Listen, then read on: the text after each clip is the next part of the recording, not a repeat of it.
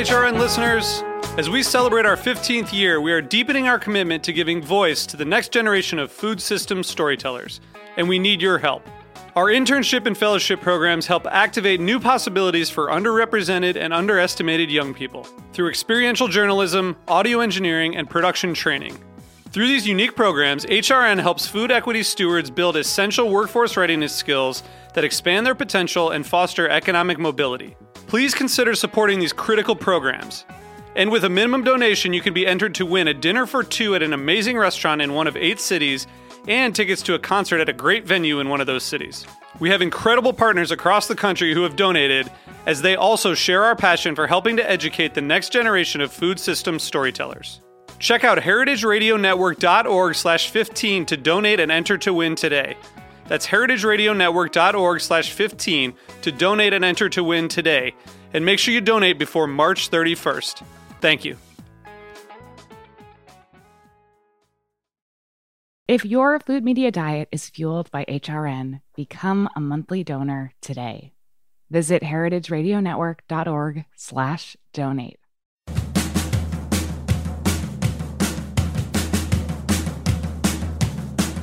Hello, this is Dana Cowin, and you're listening to a special edition of Speaking Broadly. I am completely fascinated by coffee and don't know a whole lot about it, so I'm reaching out to some experts to teach me, train me, and communicate with all of you about coffee in America today. So, my first guest is Helen Russell, who's a co founder of Equator Coffee. And Helen has been there from the beginning. She's one of those garagiste coffeeists. Back in the early 90s, you were selling real estate. I loved finding that out because you're such a great salesperson. But can you just bring us back to the moment when you and your partner Brooke were sitting around drinking some espresso and this idea was born of what became Equator Coffee. Yes, absolutely. Dana, thank you so much for having me. You know, I moved out to California in 1989 when I met my partner Brooke.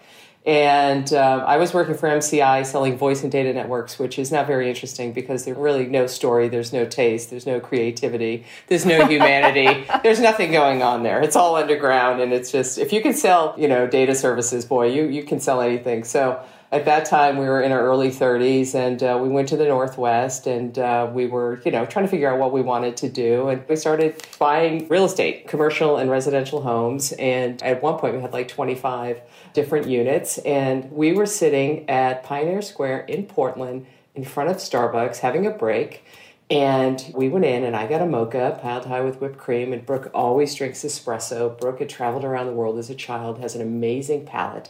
And so we're sitting there, and so she starts to describe to me sort of what she's tasting, the flavor profiles, and telling me about the viscosity and that it was a very good pull and it had some crema. And I was like, oh my God, Brooke, that's amazing. I said, I'm going to go in and get some more whipped cream. So I came out and we laughed. And uh, I said, look, you know what? I said, you love coffee. I mean, you love the cafe culture. I mean, back in the day when you would sit in the Castro and uh, Cafe Flora, and across the way there would be Harvey Milk. And you had this romantic idea about coffee. I said, we should start a coffee business she was like, Yes, let's start a coffee business. So we drove back on the way back and we had a little napkin, literally in the car. We started writing about things and coming up with names. And we ended up opening uh, two coffee carts, believe it or not, called uh, Europa Coffee in downtown San Francisco and downtown Oakland. And how it started, Dana, I mean, you learn so much when you negotiate a lease with a building and then you put together your menu, then you go out and you figure out what roasters that you want to use. And that was the part of Brooke, right? She's the product.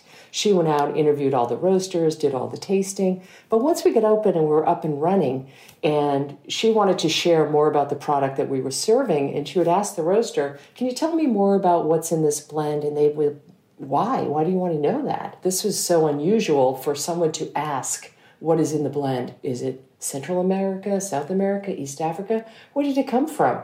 And they're like, why do you need to know that? And Brooke was like, please just tell me. I want to share that information. and they wouldn't tell her anything. So I said to Brooke, you know what? Let's let's sell both of these locations and let's start a roastery. And you can be extremely transparent and you can really get into this sandbox learning more about specialty coffee. And that's what we did. But what I think is so interesting, and that, that people might not know who are listening, just because now you're like, well, of course you want transparency. And of course, I mean, everybody wants to know where their bean comes from and where their chocolate bean comes from. And it's so much part of our lexicon.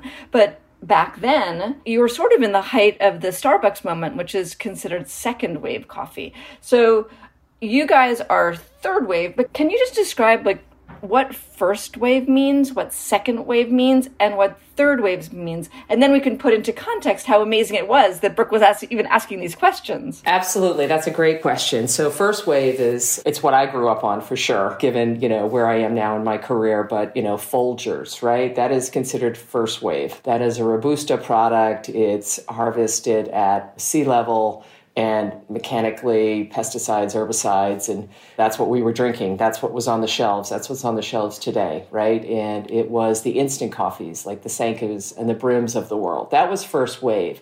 Second wave was a big deal. Very, very big deal. It's also called uh, second crack, which is what we use internally for it's it's fairly dark you know, in the early days, you know, when people came back from World War II and they get into the office coffee business and they would buy coffee, they would roast it super, super dark because they weren't buying really premium grade coffee. So if they roasted it really dark, they didn't have to pay a lot for that coffee and you got that roasty, toasty kind of flavor and it really disguised any imperfections with the bean. And so that's sort of where the second crack dark roasted coffees came from. And then you get Starbucks comes in, right? And you get the different sizes of drinks that they have. And the, you have the uh, peppermint latte, and you have the sprinkles, and you have all these different things that really you know identified what second wave was was really piled high with whipped cream and caramel sauce and chocolate sauce and hazelnut and all these different sauces. And people were buying all these syrups like oh i'd like a vanilla shot or i'd like a peppermint shot or i'd like a hazelnut shot. And that was sort of our add-on product and we weren't pulling two ounce short espressos we were pulling four ounces. And you know we're adding whipped cream. So this was second wave. This is what people expected. If you gave someone an espresso and it wasn't four ounces which is just more water, they thought that they were missing out on something. That also means your beans don't have to be very good, right? I've, I've never been a Starbucks human, so I've never fallen in love with like those flavors and that approach, but I imagine your beans could be really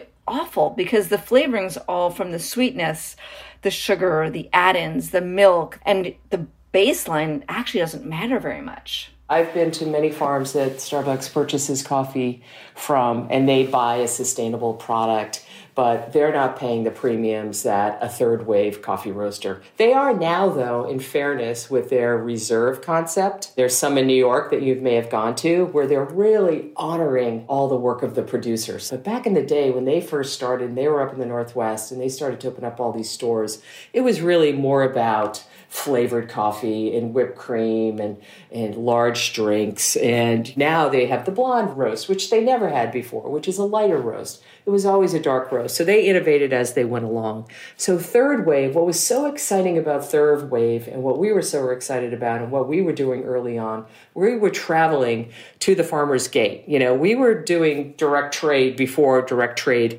had a name for it. You know, Brooke was getting on a plane. She was going to Guatemala. She was getting dirt on her boots. She was going through that gate. She was sitting down with the folks who own the farm and talking about what they needed, learning more about what their practices were. And that was 26 years ago. So probably you know, our third year in is when we started traveling to visit our farms that we were purchasing from. You can't do it in the beginning because you don't have the finances to get on a plane. You now have relationships, I imagine all over the world, but I know like Panama, Guatemala, Ecuador. How did you pick the first place? Like, why did Brooke choose to go on a plane there? Think about the different regions of the world as spices in your kitchen, right? And we had a very good re- relationship with two folks in Guatemala. So that was going to be her first trip. It was an easy trip. We bought a lot of coffee from Guatemala, and it was Central America. And those folks actually had an office here and Edgar, who's third generation farmer, he actually got a PhD here in the States. His dad was a physician in Guatemala and Edgar did a lot of work with the contact lens. And when he retired, he went back to Guatemala. But before he went back, they had the Chipacay, which was a Guatemalan coffee that they were sort of going up and down the streets, literally came in, pulled into our parking lot, and brought in some coffee from Guatemala. We had a relationship with them. They had a home in Guatemala City, and then they had the farm. So that was the first place that Brooke went because that made the most sense for her to go there. And what was interesting, I remember, because I traveled there probably three years later, their home in Guatemala City, going out of the balcony and Edgar pointing to this incredible house on the left. I mean, this was this giant property that you would just never see in Guatemala City with guards and jeeps and multiple, multiple homes. And I said, Oh my God, you know, Edgar, who lives there? And he says, Oh, they sell all their coffee to Starbucks. I said, wow, that is quite a compound. Uh, so it was very clear to me early on. I mean, uh, Guatemala has a very, um, it's a very dense bean. It's a binder for the blends. You can do a lot with the Guatemala bean. So I think probably that was another reason why Brooke wanted to go there. Um, and we had the relationship there. And, and as you know, when you travel to a place that you've never been, uh, especially in Central America, to, to have people pick you up at the airport, bring you there, and then take you through the farms, and you go out and you pick coffee and you meet with folks, and then you watch the coffee come in and how they get paid and how the coffee gets weighed, and and you're with the children, you're with the families, and there was a child that was born on the farm, and they named the child Brooke Elena Oh, for Brooke and Helen, That's which was so sweet. Oh my god. they goodness. must be 25 now so you know it's uh, so everything was very near and dear and and it was unusual right because you know the people that are picking the coffee didn't know where the coffee was going and and i remember brooke brought some coffee with her right and they were like oh my god like in the bag like an equator bag it was the coffee that we bought from them and they'd never seen that because typically at origin the coffee that is not uh, exported is, and it's usually the coffee that's, you know, hasn't passed the test to be exported, is, you know, sold in country, and it's not usually very good. Um, so when we brought their coffee back, they were like, oh my God, this is amazing. This is what we're doing. So third wave as that has developed has has been amazing and when we started there were only probably 30 coffee roasters on the west coast uh, we were women owned which was very unusual and now with the idea of like a co-roasting space is similar to sort of co-working spaces. So there's probably now over 300 roasters. What's great about that is third wave is really the voice of the producer. Because companies like equator and intelligentsia and stumptown and counterculture have made it part of who they are is to travel to origin and get that story and bring it back so the barista then can tell that story to the consumer. And that's really what third wave is. We are representing the producer and representing the work that they're doing. Right. I think that coffee third wave, you know, is a very particular moment in time. It's a very long moment, let it be said. Um, but you know, it, it's not the only food product where people are like, oh my goodness, I want to know so much more. I want to know where it's grown. And now people want to know how the people on the farms are being taken care of, right? I mean, it's thought of now, third wave coffee, the coffee that we're purchasing, the folks that are producing it and bringing it in, it's a culinary product. It makes a difference. You know, how we socially move in the world, our economic values, our environmental mission statement in terms of what we do and how we roast and how we buy, even on our own farm. So, you know, coffee being a culinary product and traveling to meet the producer and telling their story, that's what's so different now. And we were a wholesale company uh, up until eight years ago. And 20 years ago, Chef Thomas Keller, his partner Laura, was the GM at the French Laundry at the time, had our coffee at Gordon's in Yountville. And I remember they were our first restaurant and our first chef. That is kind of amazing. I just, I love the idea to have your first chef be one of the best known chefs in the country, in the world. What a fantastic place to begin. And your relationship with them continues to this day. But I'm curious, did they like reshape anything the way you do business or? Well you, you know i remember brooke and i were in yountville and uh, we were walking around and i said god wouldn't it be great to have an amazing chef like chef thomas keller? And i remember dana where i was when laura called. I was sitting in my office with my headset on. Maureen who's our executive vice president was out in front of me doing invoices looking through the window. Brooke is roasting coffee. Now, when Brooke is done roasting coffee, we're going to get up, we're going to get out of our seats, and we're going to go pack boxes and wait for UPS, right? So I get the phone call. Maureen says, Laura Cunningham is on the phone for the French Laundry. I said, You're kidding. So I pick up the phone and I say, Hi, this is Helen. She says, Hi, this is Laura Cunningham. Calling from the French Laundry. I said, How are you?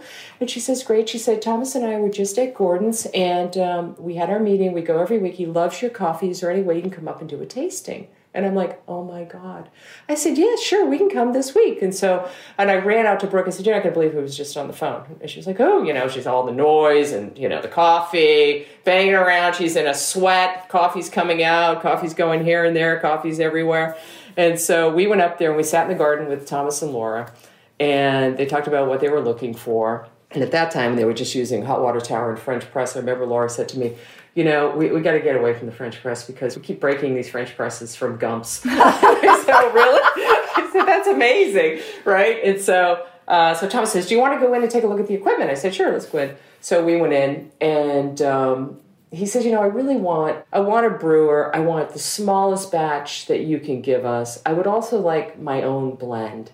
And then Brooke started asking him questions about what coffee that he liked and how he thought about it. At that point, he was very, very close with Dr. Illy that was the espresso that he had been using and that's the espresso that he loved you know when he went to italy. And brooke would tell him yeah you know i know the farms that they buy from and they you know they buy great co- coffee and great quality and they buy coffee a lot of coffee from brazil and it's a very soft coffee and that's why you like that particular profile. And she started talking to him about Illy's coffee which was very funny. I'm like brooke you need to come back over here because we need to get our coffee in. So stop telling him how wonderful Dr. Illy, uh, Right. You can sell data machines, Helen, but apparently Brooke is, you know. oh, I, I always call her the closer. You know, I get us in there and then she just starts speaking and you just fall in love with her vocabulary and it's just dreamy. And Thomas was just, oh my God, he was hook hook singer he said well once we get everything up and going let's you know let's talk about my blend so we put a brewer in there and then as it turned out we ended up moving to yountville and i would bring the coffee every friday night drop it off uh, at the French Laundry. and then I would go in and I would personally clean all the servers myself. And I remember one day I was underneath the sink in at the French Laundry, and I don't know, it was early on because I wanted to make sure they had the you know the correct water filtration and the whole thing. And so he comes in, and I, all you can see is half of me hanging out, and he he puts his head down, and he looks, he said, "What are you doing down there?" And I said, you know, I was just trying to take a look at, at your filter because we're going to change the filter out because, you know, this is not the taste and odor. We want to make sure you get the best filtration. And he was like, thank you, Helen. And he left. Um, and that's how our relationship has always been. And that's who we are as, you know, as, as coffee people and as roasters. We really want to honor the work that's done uh, on the producer side, what we do at the roasting side. And then when you bring it to the restaurant or the bakery or the hotel, from the moment that it is put in whatever device it's going to come out of. That is the trickiest part of the entire journey until it gets into the cup. As soon as you pull that espresso, it has to go to the table. And you see that now in restaurants where in the old days, when you would go to a restaurant and you'd have an incredible meal, they would give you an espresso that had no crema, had been sitting up in the bar. The bartender didn't know how to pull it. They didn't want to make espresso. They wanted to make martinis. they were like, why is, why is the food and beverage director putting an espresso machine on my bar. Why? Do they want me to make this now? Oh my God. Right? And you hear the steaming of the milk. It sounds like a jet plane taking off. But now, it now is a whole different experience. And that's that's what I love about Chef Keller. That's what I love about Chef Crenn. I was going to ask you about D- Dominique Crenn. She's been on the podcast. I'm a gigantic fan of hers, her sensitive spirit and her food that's really poetry and poetry that's really about food and the depth of our humanity. I'm just wondering if you have a Dominique story that parallels the, the Thomas one. I have a great Chef Crenn story. I have a great Traci Des Jardins story too, when she opened up Jardiniere. So we get a call. Uh, someone had worked at the French Laundry, was now working at Jardiniere. So they called us in to do a tasting. I'm like, oh my God, this is so exciting, right? You know, I've been reading about her, hearing about her. So Brooke and I are upstairs and we're dialing in the espresso machine because we know she loves espresso. So this woman comes in and I, I have since talked to her about that. She says, Helen, I don't remember that. I said, Oh no, this happened, Traci. You came in with a ball cap turned backwards and I'm upstairs with Brooke and you ran upstairs and you opened the door and you said, Who are you? And I looked at you and I said, Who are you? Because I had no idea who it was. all I knew was that we were meeting Traci. And then we became great friends and uh, worked with her at Jardiniere for 20 years. And you know, we were there the night that they opened and made the coffee. And she said to me, Wow, you, you work with Chef Keller. That's amazing. And I was like, Well, look at you. I mean, this is such an honor for us to be here with you. So that was a great story. And we met Chef Crenn, God, two and a half, three years ago. A friend of ours said, I cannot believe that your coffee's not at Dominique's restaurant. I said, you know, we never reached out. I mean, we built the entire wholesale business on inbound only. We never had salespeople go out and say, try our coffee, it's better than what you're serving. We just never did it. Wow. And, you know, we built a, quite a large business on word of mouth where people just discovering us. So she called her Dom. She's a very good friend of hers. I'm going to call Dom and why don't the four of us go out to dinner? We'll go to Crenn's bar and, and we'll see if she's around. And she says she will be. So let's meet her. I said, great, let's do that. Now, we had known that Chef Crenn was buying some coffee from, I think, Guatemala. I got to ask Brooke exactly. And then she was having this woman roasting it in Texas, which made no sense to me. I said, she's such a natural for us to work with her. So we were having some drinks, and she came over. She was introduced to Brooke and I, and she started talking to Brooke, and then she got a hold of uh, our server and said, Can you bring out the pour over? I want Brooke and Helen to taste our coffee. And so she, he came over and he, he was grinding the coffee at the table. He had the kettle and he did the pour over and we tasted it. And Brooke was very deferential. And even if Brooke is not over the moon, you think she was because she's giving you all the positive things that she's tasting. And then Brooke started to talk about coffee and how she buys and what she looks for and what the different ingredients and different brewing methods that bring out certain things, whether it's berry or citrus or floral or nutty or spicy, and asking Chef Crenn what she's looking for. Next thing you know, Chef points and pulls up a chair, and our friend says she never sits down. So for 30 minutes, she just listened to Brooke speak to her about coffee. She said, Oh my goodness, she said, I, I'm looking forward to coming to the roastery and visiting with you and and Brooke said it would be an honor. We'd love to work with you. And, you know, there's nothing wrong with what you're buying, but I would love to see you do a little there bit more. There goes Brooke with the, with the hard sell. I, and I know. And this is just like the closer, right? So, so fast forward, Chef Crenn came and visited us. I think it was three years ago now. And uh, we did a tasting and a cupping. And Brooke had her director of coffee there and a green coffee buyer, and we started to sort of understand what she was looking for. Brooke put together her Atelier Crenn blend and her espresso. With that, we're going to take a quick break, and we'll be right back.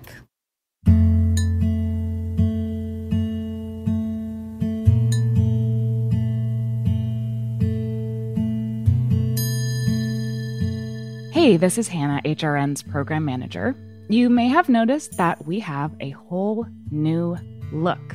We also launched a new website that's going to make your listening easier and more enjoyable than ever before. HRN is the original food podcast network. And as we enter a new chapter in our 12 year history, I want to ask you to invest in HRN for the long haul. If you rely on this show to fuel your food media diet, become a monthly sustaining member today. Our members keep the voice of America's food movement alive and kicking. Your donations support this podcast along with 40 other shows on Heritage Radio Network. Your contribution helps give HRN the security we need to stay on the airwaves throughout the pandemic, and your continued support is allowing us to reopen our studio. Plus, we like to give our regular members special treatment. So sign up to become a monthly donor and get access to our secret menu. We've gathered together exclusive discounts and offers from some of your favorite food and beverage brands. So you get to enjoy insider pricing on goods that will ship right to your door. Join our community of monthly donors, and special deals will come your way throughout the summer. So, can you make a gift of 5 or $10 a month? It'll show me and our whole team at HRN how much this podcast and food radio in general means to you. Become a monthly sustaining member today at heritageradionetwork.org slash donate. Hello, this is Dana Cowin, and you're listening to Speaking Broadly on Heritage Radio Network. We've been having a conversation with Helen Russell of Equator Coffee, and wow, I've just I love listening to how this brand has evolved over time. And that brings me to a question like, how are we supposed to distinguish between all of the incredible coffee brands that are on the market? What makes you guys different? Dana, that is such a great question. It's so similar to chocolate, it's so similar to wine. And one of the things that defines I think who Equator is is based on our relationships and our involvement on the farm level. Because there's been so many different changes with technology and water processed coffee as you take off the, the fruit of the cherry.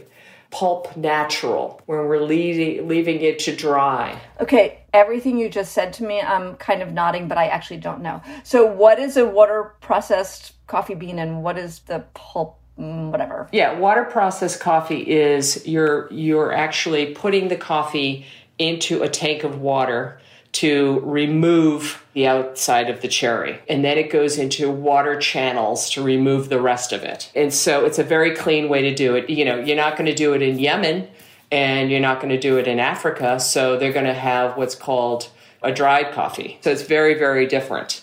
Um, and that's where we get sort of the pulp natural. And you'll see a lot of that with the Ethiopian coffees, which like have a berry, you taste berry. And that's because the cherry dries on the bean while it's drying on African beds. And what exactly is an African bed? An African bed is a bed that's raised and that's when you go up into the to the mountains and you pick the cherry and then you dry it on the african beds. That sounds very romantic. Yeah no it's very very cool. And i remember the first time it was two years ago when we traveled to panama we get up to the top of the farm and i looked down and all i could see was sort of this little railway track of red cherry sitting up on the african beds so there's different, you know, methods, right? There's the dry method, which is the pulp natural, and the wet processing method. It, you can do a whole scientific talk on sort of what it does to to the coffee, what it does to the flavor, where it's indigenous in terms of how much water is available. And then when we talk about that pulp to protein project, we talk about taking that pulp and using it as a foodstuff to grow mushrooms. So all that discarded pulp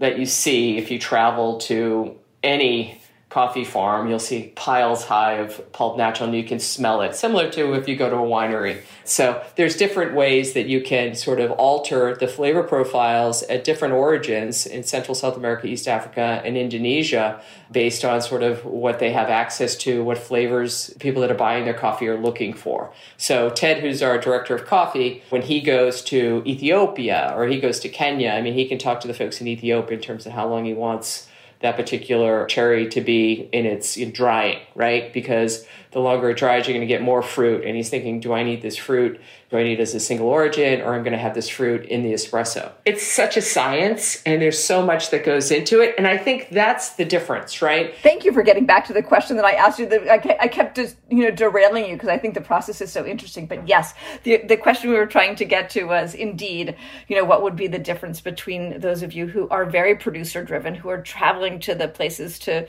get the beans and so right i think you're back to actually answering that thank you and, and it's hard to sort of as you're walking down the grocery aisle when you have a facing of 20 different coffee companies right looking out at you it's hard for folks to make a decision and then they'll start to winnow it down to do i see an organic label do I see a fair trade certified label? Do I see a B Corp label? That's what I'm looking for. I'm looking for a coffee company that is conscious in terms of how they buy coffee. But it's really about the chops. You don't become a chef overnight. You don't become a coffee roaster overnight. You don't become a vinter overnight. You just don't. I mean, you can learn to roast coffee and you can take a single origin like an Ethiopia or a Kenya or Sumatra and you can roast it and you can practice and play with sort of the roast levels. Then you can cup it. But being able to take coffee from different parts of the world, for example, with the Bouchon blend, because coffee has a seasonality, our people, Brooke and Ted specifically, have to maintain that same flavor profile throughout the year. And that's what separates the girls from the women, the, the executive chefs from the sous chefs. Yeah. So having that expertise and that longevity in roasting coffee is how we're defined. When I'm sitting with Chef Crenn, or I'm sitting with Tyler Florence, or I'm sh- sitting with the head of global food services for LinkedIn, and they're evaluating 10 other roasters. The reason why we're going to get that business, Equator, is because we have a story about how we buy, about what we do, whether, whether it's our food security projects, whether it's our microcredit loans, whether it's the expertise that we have seen on our own farm, whether it's becoming a B Corp, whether it's traveling to Rwanda and meeting a young woman who lost her entire family to the genocide and becoming her surrogate parents, and standing in for them at Carleton University, and also visiting Cambridge two years ago, where she's getting her PhD uh, Alice, and then traveling back to Rwanda with her when I met her in 2007, telling that story. You know, we're not just roasting coffee, selling coffee. What we're doing, we are traveling there. We are listening. We are curious. We're bringing those stories back. It seems that you're incredibly supportive. You're a women owned business, women run business, and you're very supportive of women in the field. And the stories you told, actually, I don't know if it was by chance, but the people that you mentioned in talking about the stories of Equator were all women. Is there a particular commitment to women in the coffee industry? Yeah, I mean, you know, being women owned, being LGBTQ, we're always going to want to find something and make it better than what we found it. So if we are buying coffee from Nicaragua and we can buy from a cooperative that is run by women, that we can pay maybe 10 cents more on a social premium that will give them the opportunity to own their own land because that's the initiative and the quality is there versus you know another cooperative on the other side of the hill that's maybe not owned by women we're going to go with the women you can really make an impact and we did that with uh, one of the farms in nicaragua which we paid a little bit extra so they could buy their own land. So that's important. And then when I went to Rwanda and we buy from the Nyaminga women owned cooperative, and I met with the president of the cooperative, and I traveled out there, and these women were dancing. They were in the sun for hours, and in the clay, they wrote out Equator. I got out of the Jeep and I'm like, are you kidding me? Right? It's like, why wouldn't I race back home and tell that story?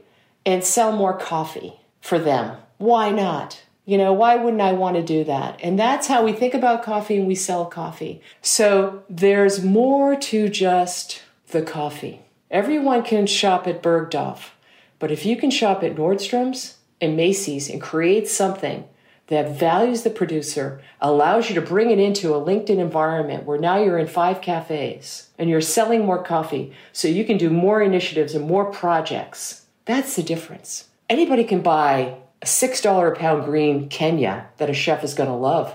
I've had people say to me, I had LinkedIn say to me, Helen, why is your coffee 50 cents more per pound? I say, you, you know what, Joe? Because we're a B Corp. This coffee's fair trade organic. So we're buying green coffee at a above fair trade floor prices. We're adding on a quality differential. Then we're adding on a certification differential. And then in order for us to be sustainable, we need to drop 10 to 12% to the bottom line because we're a B Corp. Everybody in this company has health insurance. Everybody has an ability to profit share. And these are the folks that you want to be in here training. And guess what, Joe? 50 cents more a pound is 3 cents a cup. Oh my God, that's it? I'm like, yes, that's it. It's only three cents. I've got to say, with all that, I was holding my breath going, oh, I wonder what that means for the bottom line. Three cents a cup. You've been ahead of the curve every step of the way, as I said at the beginning. And what's next? What's next in coffee? What's next in certification? Like, what do you see ahead? I think you're going to see a super seal in regenerative farming. And I think you've been reading about that, right? Regenerative agriculture. Of course, everywhere. Yeah. Yeah, yeah everywhere, right? And it'll make its ways to the coffee lands for sure. And so there are a lot of folks um, that are working on this right now. I mean, there's a lot of there's bird friendly, there's Rainforest Alliance, you know, there's fair trade. All the uh, fair trade coffee that we currently have is fair trade organic. We were one of the first roasters in Northern California to sign on with fair trade. I mean, one of the great things about coffee, I think, is that I mean, at least in my experiences, I'm happy to try any bag once, right? I'll try it because of all the things you've mentioned. I'll try it because of good design. I'll try it because of the descriptors. Um, so with each of my guests, I mm-hmm. always ask if they have a shout out to give to a woman who they believe deserves more recognition. And I know that you've worked with some amazing women and being a women centric business, I wonder who you'd like to give a shout out to. Yeah, I mean, I get goosebumps when you ask me that, right? Because there are so many that I admire women who are entrepreneurs, women that support other women you know, I love all the relationships that we have, but for this particular shout out, definitely Chef Crenn. She's an amazing woman. She's an amazing person. Uh, she's a queer woman. I mean, you know, sustainability is super important to her. When we were talking with her about the bakery at Salesforce Tower, she was right on the right on the cusp of like, look, I'm not going to have any to go cups here. I was like, wow, this was like, you know, two and a half years ago, you know, before people talking about that. I remember reading about that, and that is astonishing. And I, I've been a part of some programs you know, you essentially put a down payment or whatever on a plate. You get to fill your plate and then bring it back and get refunded. There's so much going on in that right now. And it's great that Dominique was at the forefront as she is in, in so many things. What do you think the hardest thing will be for coffee going forward? Well, climate change is going to make a huge impact, right? This is really um, quite uh, significant. It's very real. We've got Kamala Harris traveling down too. I think she's actually going to Guatemala, Guatemala City, because people are leaving their land, which means that they're going to abandon their farms and their crops and they're going to be on our street corners, which they are, and they're going to be at our border. So we have to do something about climate change, or how we think about coffee won't be the same way. And that's why you see some folks, even in Santa Barbara, that are growing coffee, right? Because of the climate change. Who would have thought you could grow coffee in Santa Barbara, but you can apparently. You know, a lot of folks, a lot of cooperatives, they don't have the highest farm. And coffee grows at very high elevations. And, and the more it is affected by climate change, the higher you have to go. I mean, we just happen to have a 2,200 meter, which is 7,100 feet farm in Panama. Now, did we buy it because it was very high? Well, we wanted it to be high, but we weren't thinking about climate change. We were thinking about quality of the product. But that's going to be the big one. It's 2050, so we've got some time to figure it out at this moment, but that's what's happening. Are there obvious solutions on the horizon? There's a lot of things that are happening in labs. There are some folks that are growing coffee in a lab to try to figure out if we don't turn this thing around, how are we going to have these crops, right? How are we going to keep coffee? And that's something that I could send you a link to and give you some information on. But I know that's underway and it has been underway for quite a bit with the folks from Texas A&M uh, working on those things. It'll be interesting to see in every part of the food system what science solves and what science breaks. And, you know, we don't know the answers to that yet. Well, Helen, thank you so much. It's been such a pleasure talking to you. You do have so many stories. I could go on all day or ask you to go on all day. Thank you so much for joining me on this special edition of Speaking Broadly, the coffee edition. And I look forward to staying in touch.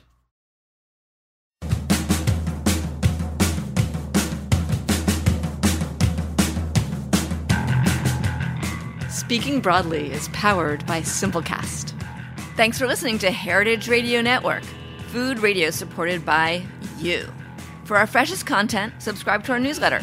Enter your email at the bottom of our website, heritageradionetwork.org. Connect with us on Instagram and Twitter at heritage underscore radio. You can also find us at facebook.com slash heritage radio network. Heritage Radio Network is a nonprofit organization driving conversations to make the world a better, fairer, more delicious place. And we couldn't do it without the support from listeners like you. Want to be part of the food world's most innovative community? Subscribe to the shows you like, tell your friends, and please join the HRN family by becoming a member. Just click on the beating heart at the top right of our homepage. Thanks for listening.